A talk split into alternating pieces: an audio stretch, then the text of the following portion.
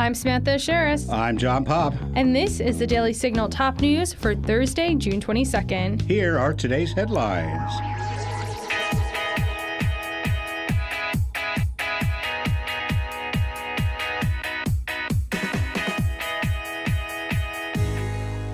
Our colleague Fred Lucas reports that special counsel John Durham testified to a House committee Wednesday about his lengthy investigation into the origins of the FBI's Trump Russia probe, aiming sharp retorts at two Democratic lawmakers who sought to detract from his findings. Last month, Durham released his report criticizing the FBI's Crossfire Hurricane investigation of whether Donald Trump's 2016 presidential campaign conspired with the Russian government in an effort to win the election. House Judiciary Chairman Jim Jordan, a Republican from Ohio, talked about the main sources of the anti Trump dossier assembled by former British spy Christopher Steele, which became the FBI's predicate for starting its Crossfire Hurricane probe. On the other side of the aisle, Democrats went after Durham, notably Tennessee Representative Steve Cohen. Let's take a listen to what he said via the Judiciary Committee's YouTube. You had a good reputation. That's why the two Democrats supported you. But the longer you hold on to Mr. Barr and this report that Mr. Barr gave you as special counsel, your reputation will be damaged. As everybody's reputation who gets involved with Donald Trump is damaged, he's damaged goods. There's no good dealing with him because you will end up on the bottom of a pyre.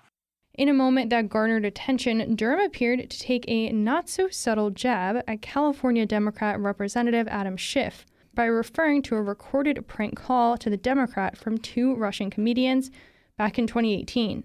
In the prank call, Schiff, investigating Trump at the time, believed he was talking to a Ukrainian official who had compromising information on Trump, including naked pictures of Trump. At the hearing, Schiff brought up a 2016 meeting between Trump's son, Donald Trump Jr., and his son in law, Jared Kushner, with a Russian lawyer, who had promised dirt on Hillary Clinton. Durham responded, People get phone calls all the time from individuals who claim to have information like that. Schiff shot back. The son of a presidential candidate gets calls all the time from a foreign government offering dirt on their most important opponent. Is that what you're saying? Durham then responded, I don't think this situation is unique in your experience. Our colleague Elise McCue reports that Randi Weingarten, a major proponent of school lockdowns and COVID 19 restrictions, was appointed to the Homeland Security Academic Partnership Council on Wednesday. Homeland Security Secretary Alejandro Mayorkas said in a statement that leaders of our academic institutions and campus life have a great deal to offer in helping us counter the evolving and emerging threats to the homeland. The Council's specific tasks include advising Mayorkas on research, career development, and partnership opportunities that will help the department safeguard the American people and help our country think through and prepare for whatever threats lie ahead, according to Mayorkas. Weingarten serves as the president of the American Federation of Teachers, the AFT, the nation's second largest teachers union. Emails between AFT officials and the Centers for Disease Control and Prevention show Weingarten's direct influence on COVID 19 procedures in schools, as reported by the New York Post. The AFT provided suggestions and edits to operational strategies for the CDC.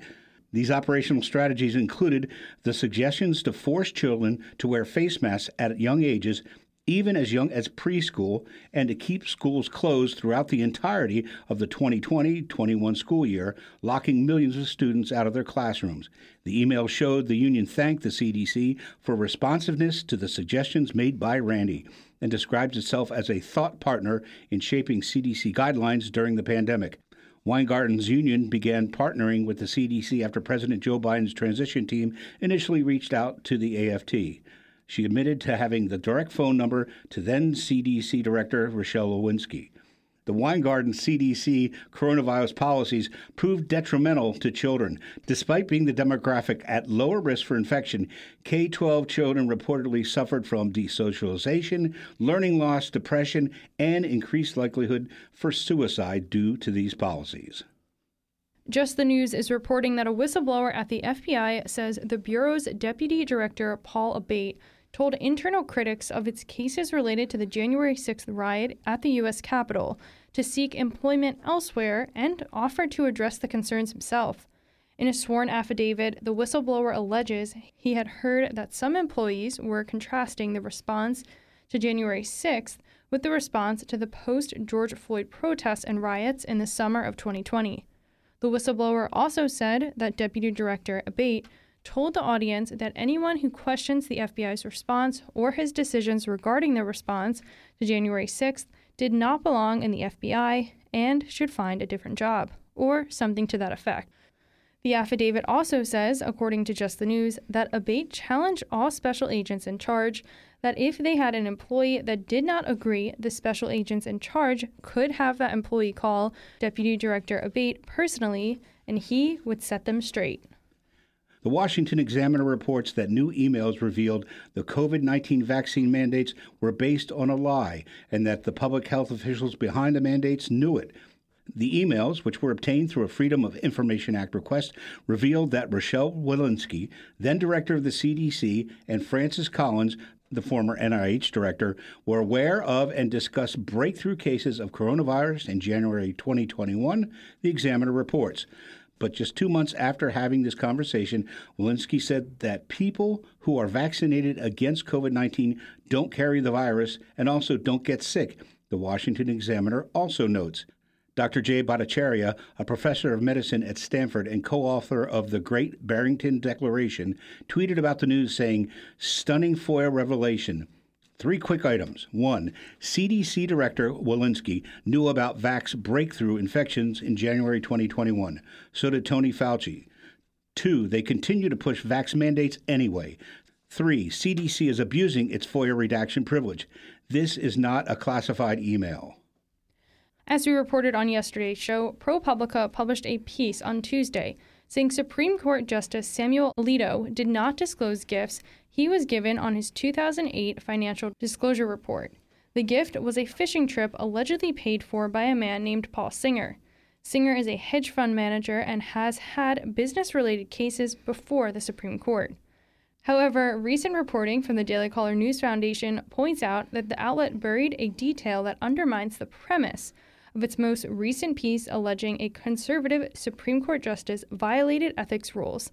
This time, Justice Samuel Alito, not Justice Clarence Thomas, in the 73rd paragraph of its story.